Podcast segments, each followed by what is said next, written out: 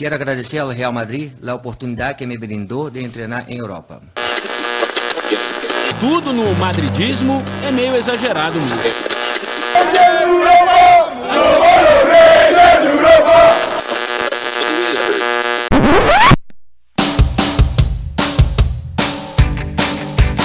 Bom dia, boa tarde, boa noite para você que nos ouve de qualquer lugar do mundo. Este é o Mundo Segundo os Madridistas. Eu sou o Cláudio Vinícius e ao meu lado eu tenho a Maica Amargo.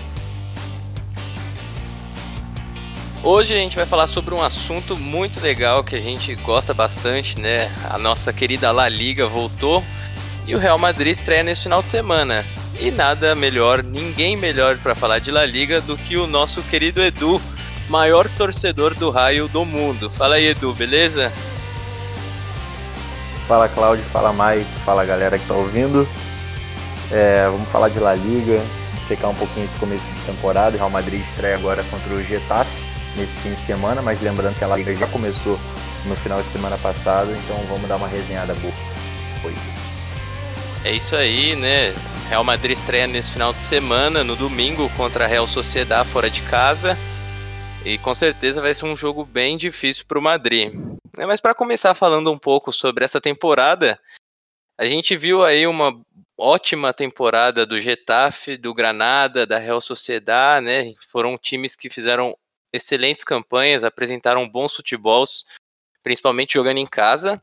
Então eu quero saber, Edu, de você, quem que você acha que vai ser os times candidatos à surpresa da temporada? É, os candidatos são muitos, né? Até porque La Liga costuma um campeonato bem, bem nivelado, principalmente para cá. O campeonato tem está sendo bem nivelado. É, o Granada, com certeza o Granada é uma das tem tudo para ser novamente uma das grandes da liga. O Granada ele já fez temporada 2019 sensacional. Ele se reforçou, reforçou o elenco, claro. Agora vai ter que dividir as atenções porque também está jogando a Liga Europa. E eu aposto também no Ruesca. Estou gostando bastante do mercado do Ruesca.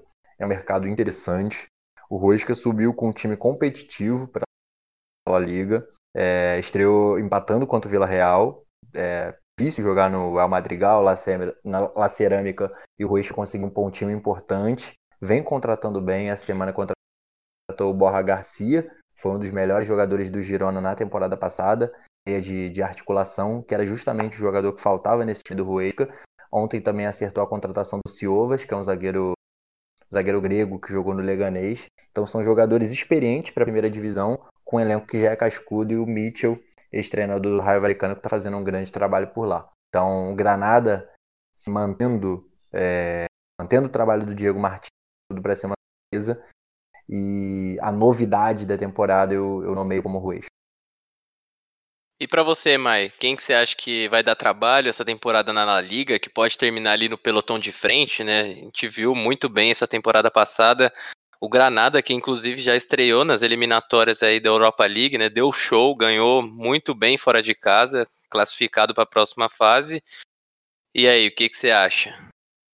Eu aposto bastante no Sevilha ainda nessa temporada. Ele que vem de um título de, de Europa League, vai entrar aí na disputa pela Champions também.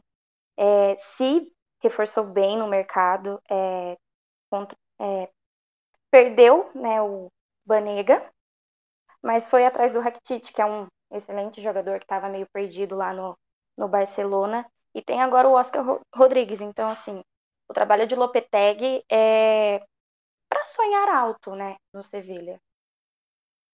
Sim, sem dúvida. Também concordo com você, né? Eu acho que o Sevilha já é uma realidade, né, no Campeonato Espanhol, pensando aí na regularidade da equipe, também nos bons elencos que vêm sendo montados nas últimas temporadas. Tô com o Edu nessa, eu gostei muito da janela do Ruesca. Também tem um pouquinho de clubismo por conta do Betis, né? Eu gosto muito do Betis também. Acho que pode fazer campanhas melhores, né? Tem um, um elenco bacana né? E na temporada passada não foi tão bem, mas nessa pode melhorar. Então eu fico com o Betis e com o Ruesca. E você falando do Sevilha, né? Já falou muito bem. O que, que a gente pode esperar do Sevilha nessa temporada com o Lopetegui, né? Que foi campeão aí da Europa League. e que briga também pela Champions nessa temporada. Dá para ir mais longe? Dá para chegar no título da La Liga também? É, o Sevilha ele conseguiu reforçar um elenco que já era muito qualificado. É, teve, claro, a grande perda do, do Ever Banega, é uma perda que custa. O Banega era o, era o cara que regia o meio-campo do Sevilha, era o cara que coordenava, que ditava, que acelerava o ritmo. É, com essa quarentena, todo mundo em casa, acho que todo mundo conseguiu ver o que ele fez na reta final da Europa League, as exibições contra o Manchester United contra a Inter de Milão na final. É, o Lago dos Cisnes do Banega, porque ele já estava de, se despedindo do Sevilha. E, e, mas o, o Monte foi no mercado e, contra, e conseguiu trazer nomes importantes. É, Para o lugar do Banega, contou com o retorno do Rakitic, praticamente quase a custo zero, foi a um milhão com nove de variáveis, então 10 milhões o Sevilha trouxe o Rakitic de volta, um ídolo do clube. É, foi no Leganês também buscar o Oscar Rodrigues. No Leganês e no Real Madrid, acertou com o Real Madrid, um jogador que tinha feito grande temporada pelo Leganês. E, e, e, também contou com o retorno do Carlos Fernandes, que é um jogador que eu gosto muito. Ele que fez a temporada passada pelo Granada, fez gol pra caramba, um centroavante brigador, que mete gol, que luta por todas as bolas. Então, o Sevilha conseguiu trazer o substituto do Manega e mais dois jogadores do meio para frente que são muito interessantes, que é o caso do Oscar Rodrigues e o caso do, do Carlos Fernandes voltando de empréstimo do Granada. É um elenco que já era muito forte, que manteve as grandes peças. Diego Carlos foi sondado no Liverpool e ficou. O Condé também foi sondado na Premier League e ficou. É, teve a baixa do Reguilhão, mas trouxe o Acunha, Marcos Acunha, é, ala lateral da, do esporte. Então, trouxe as peças certas e conseguiu repor perfeitamente os jogadores que foram embora. É, e tem o Ocampos, né, que para mim também foi a, o grande destaque da temporada da La Liga na temporada passada, né? O argentino fez uma temporada espetacular. Com certeza. decidindo jogos impressionantes, né? Aquele que ele foi pro gol ficou muito marcante, porque ele fez o gol, o jogador foi expulso, ele teve que ir pro gol também. Fez uma defesa impressionante no final do jogo, dando os três pontos pro Sevilha. Então eu acho que ele foi o destaque, né? E nesse time, então, ainda com o Oscar Rodrigues chegando, né? Também tem o Suso. Então é um bom time, né, do Sevilha para essa temporada. O que, que você acha, Mai? É um time. Você citou bem o Campos, eu ia até relembrar desse dia que ele foi pro gol, foi bem marcante. É um time sólido, é um time que tem crescido mais. Então, tudo que vocês disseram assim embaixo, não tem muito que, o que acrescentar. É ficar de olho. Eu estava lembrando aqui, a gente tem também na, nessa temporada, pela quarta vez consecutiva, o Levante tentando né, dar um respiro a mais, subir, ser, ser mais do que um. ser mais ativo na tabela, ao invés de ficar lá pendengando no meio. É, o Levante que já estreou com derrota, né? Essa temporada, perdeu por Valência por 4 a 2 jogando no Mestalha.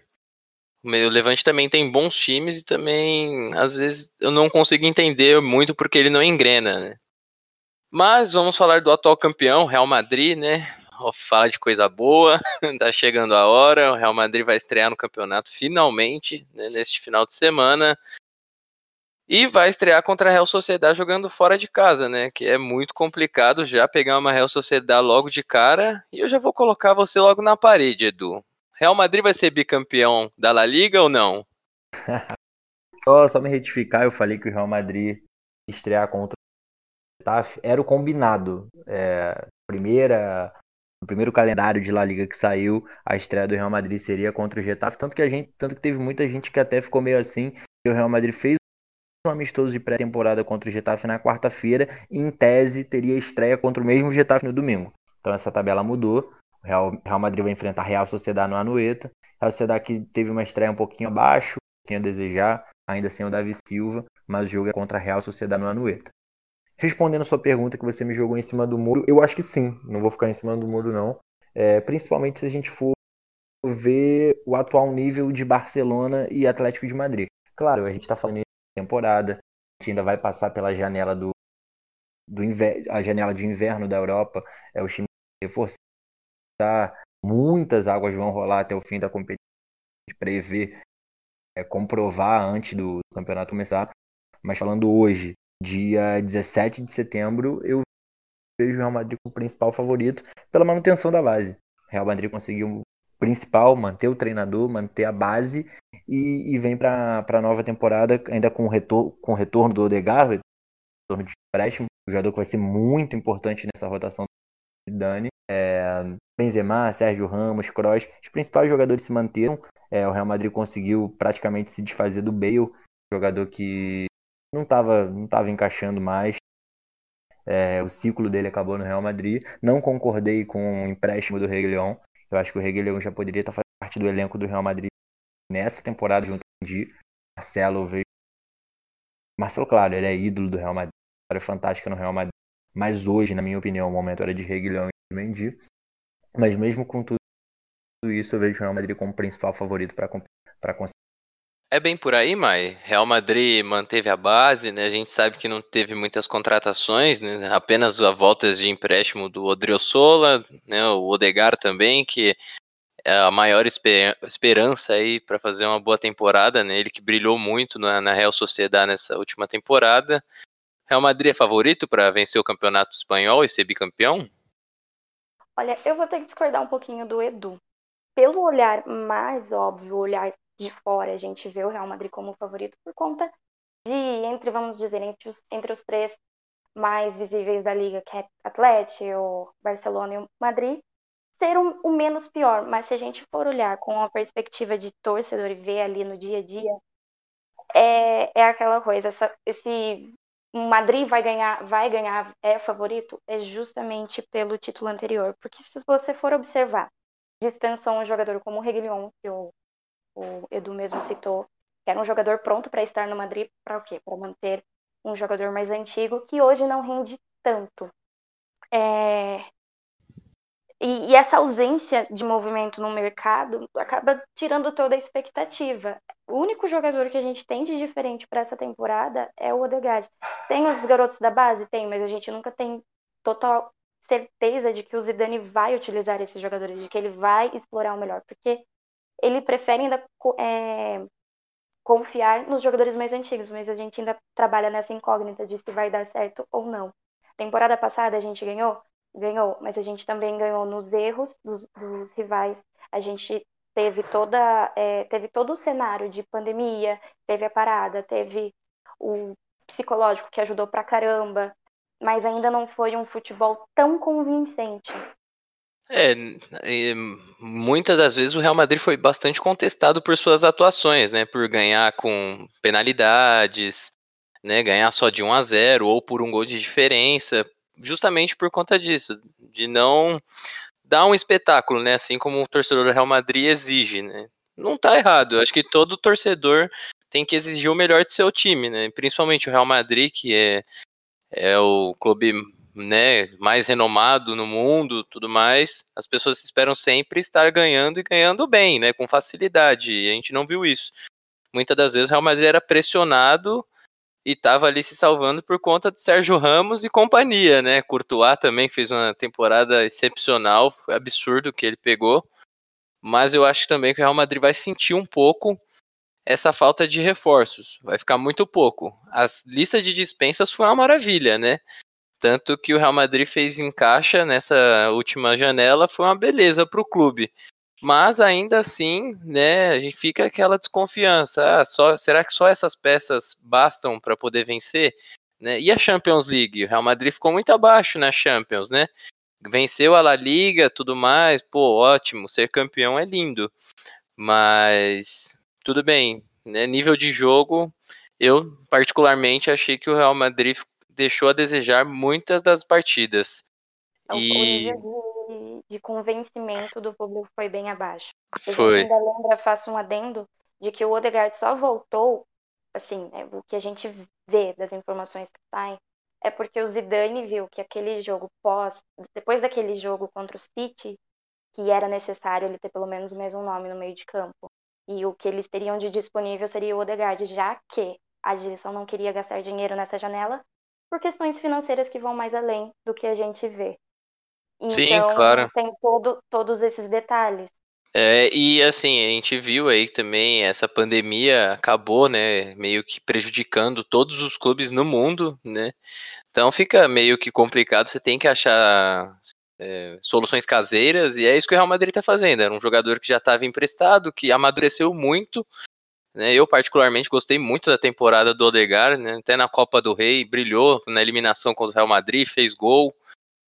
E agora eu vou entrar no nome do Azar, né? Ele que era ainda é prometido como um dos principais jogadores do Real Madrid, mas até agora não mostrou serviço. O que você acha que aconteceu, Edu, para ele não render tanto assim? Sentiu mesmo essa mudança para a Espanha? A perda de peso também não ajudou muito? O que, que você pensa disso?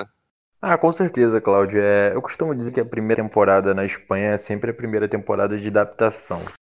É muito difícil você pegar um jogador de qualquer liga que vem, de, que vem do Brasileirão, que vem da Liga Francesa, enfim, de qualquer liga para o futebol espanhol e ele arrebentar na primeira temporada. São os casos completamente isolados. O João Félix sofreu com isso. O próprio Neymar, é, se ele não fez uma temporada ruim, a primeira temporada dele na Espanha, mas não foi a primeira temporada de Neymar, porque ele estava vendo futebol brasileiro, que é completamente diferente. É, são, são vários os casos. É, o próprio Cristiano Ronaldo, se a gente vê a primeira temporada do Cristiano Ronaldo na Espanha, quando ele saiu do Manchester para o Real Madrid, não foi a primeira temporada do Cristiano Ronaldo, foi uma primeira temporada de adaptação, em que ele fez bons números porque ele é o Cristiano Ronaldo, mas deixou muito a desejar porque o futebol espanhol é muito diferente das outras ligas. É uma liga completamente tática, é... principalmente o Hazard, que vem de uma liga da Premier League onde os jogos são abertos, onde ele tem muito mais espaço para poder driblar, tinha muita mais, muito mais oportunidades do drible 1 versus 1, que é a principal característica dele. E justamente esse 1 versus 1 ficou muito. Como posso dizer? Ele ficou muito abaixo nessa temporada por conta das lesões e por conta do peso. É, o Hazard não conseguiu ter sequência em nenhuma partidas. É, eu acho que ele não chegou a jogar nem cinco partidas seguidas na temporada. É, quando ele engrenava, vinha lesão. Quando ele engrenava, às vezes tinha uma data FIFA para poder atrapalhar e ele às vezes voltava lesionado da seleção ou voltava muito abaixo. Então foi uma temporada de adaptação. Mesmo com a adaptação, ele também sofreu muito com as lesões, com, o peso, que ele começou a temporada acima do peso, sim.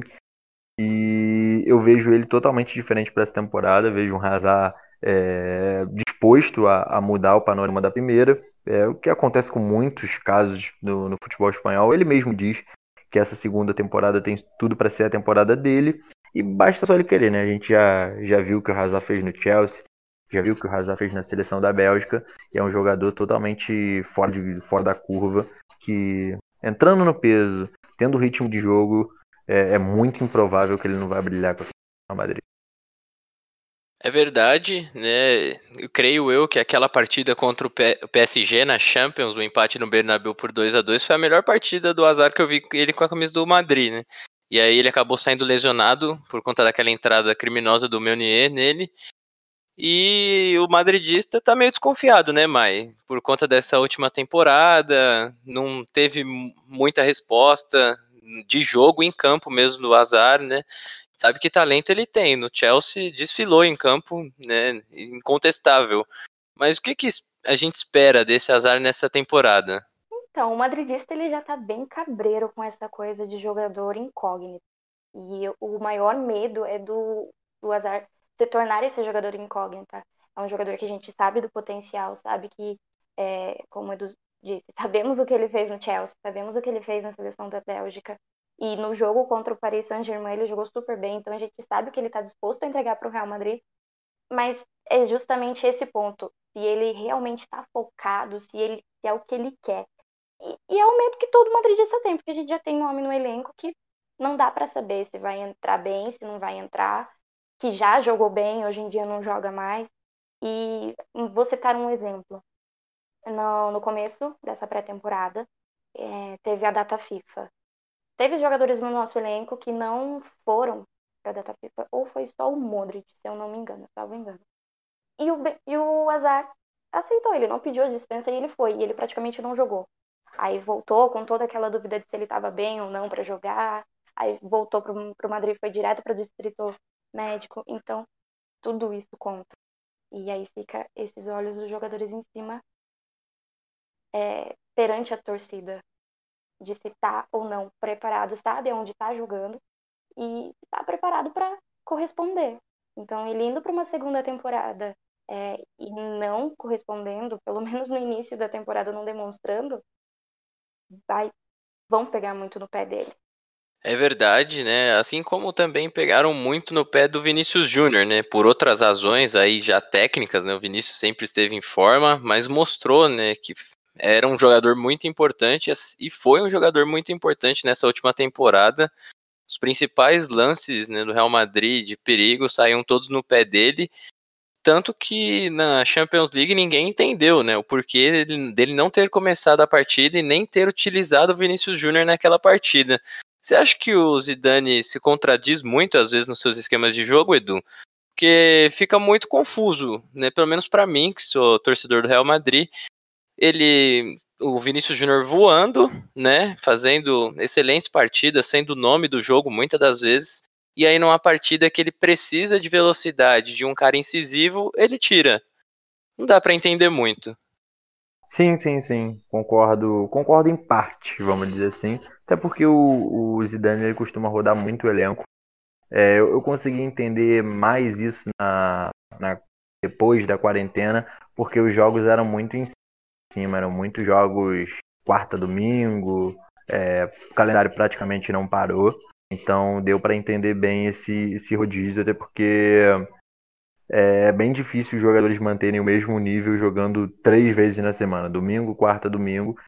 Então era bem complicado. Mas sobre mudança de esquema, acho que, que o Zidane sempre foi um treinador de jogo.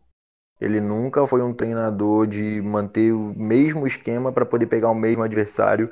É, ele é um treinador que, que se adapta ao adversário.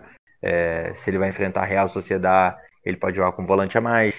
Se ele enfrenta o Mallorca em casa, ele joga com atacante a mais. Então ele não é um técnico que tem um esquema, um padrão definido. Isso pode ser bom ou pode ser ruim, porque em certos jogos é, é interessante você tentar mudar um pouquinho o seu estilo para poder aniquilar o rival, mas em, em, outros, obviamente, não vai dar certo. É, por exemplo, contra o City não deu certo. E sobre o que você falou, é difícil. É, Vinícius Júnior, Vinícius Júnior, claro, eu, eu vejo o Vinícius Júnior crescendo bastante a cada temporada. É, a primeira temporada do Vinícius Júnior foi uma primeira, primeira temporada bem interessante. É porque o Vinícius ele tem muita personalidade. Ele pode, ele vai, não vai perder a bola por omissão, ele não vai fazer uma partida ruim por omissão. Ele sempre vai tentar, tentar, tentar o tempo todo até acertar. E nessa temporada, no, no melhor momento do Vinícius realmente o Zidane sacou ele, por exemplo, na partida contra o Manchester City, praticamente não teve Vinícius Júnior em campo. Então, a gente vê muitos torcedores questionam isso, principalmente torcedores de Real Madrid, um lado um pouquinho mais clubista não entende o porquê, mas o Zidane pouco a pouco vai dando minutos para o Vinícius e para o Rodrigo. Eu acho que essa tem tudo para ser a temporada, principalmente do Vinícius, com mais minutos no Real Madrid. E falando também, já está aqui né, no assunto Zidane, né, não só de esquema de jogo, mas a gente sabe muito bem que o Real Madrid ama a Champions League, né? Não é à toa que é o maior campeão da competição, mas também nas últimas temporadas o Zidane vem afirmando que quer ganhar mais La Ligas, né? Quer aumentar ainda mais essa hegemonia de títulos na, na Espanha, né?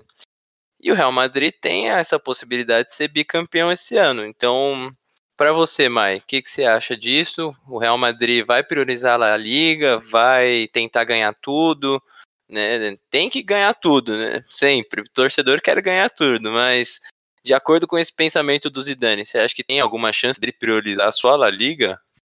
Bom, o Zidane ele fez um, um bom trabalho quando ele voltou ao Real Madrid, né? Ele que tá, ele voltou para o Madrid sendo um pouco provado e ele trabalhou bem com o elenco que ele que ele tinha dentro das, das limitações e ainda seguindo com algumas de suas teimosias, né? Daí ele apostou na rotatividade entre meio campo, ataque, deu certo para ele dentro daquilo que ele queria, como eu já disse. Não convenceu muito, mas pelo menos saímos com o título.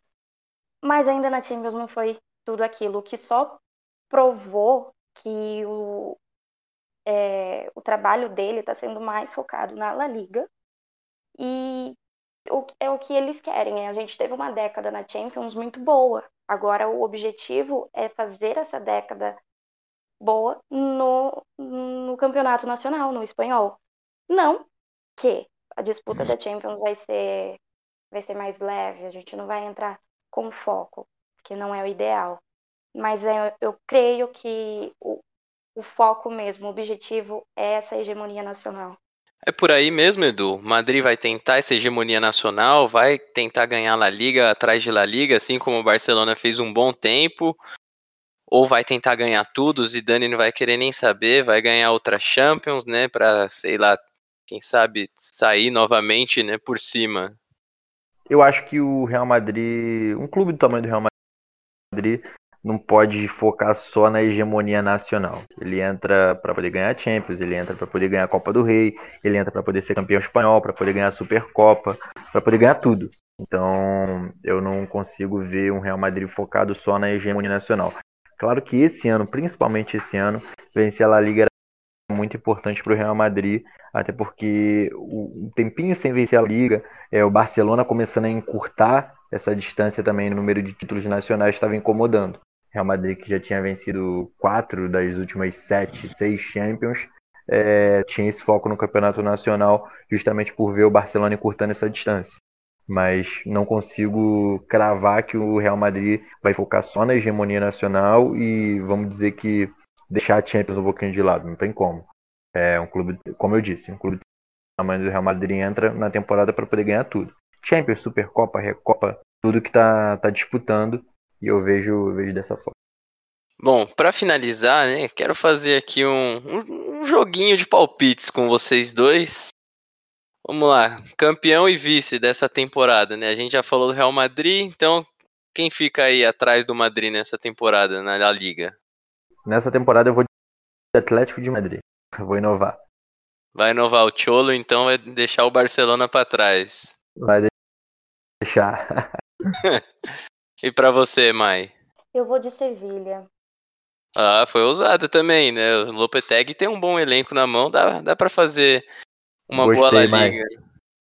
time Gostei, de chegada, gostei. time de chegada. Rakitic vai não- ser titular nesse time aí?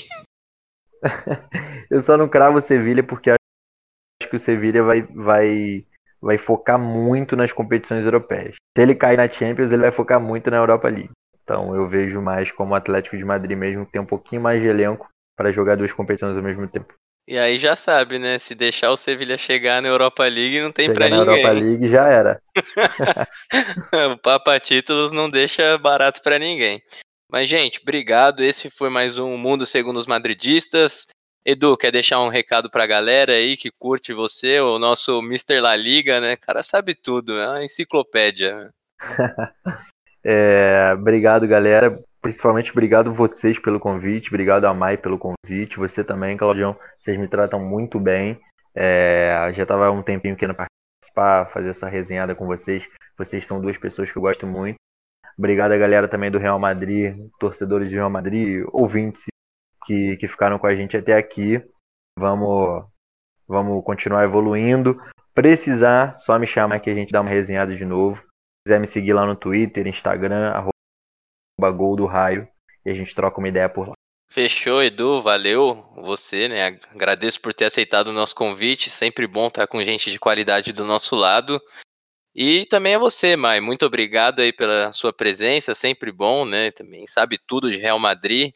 Tá com a gente lá no meu Madrid, quem quiser acompanhar, faz uns textos ótimos, né? Tem melhorado cada vez mais e também está presente aqui no nosso podcast.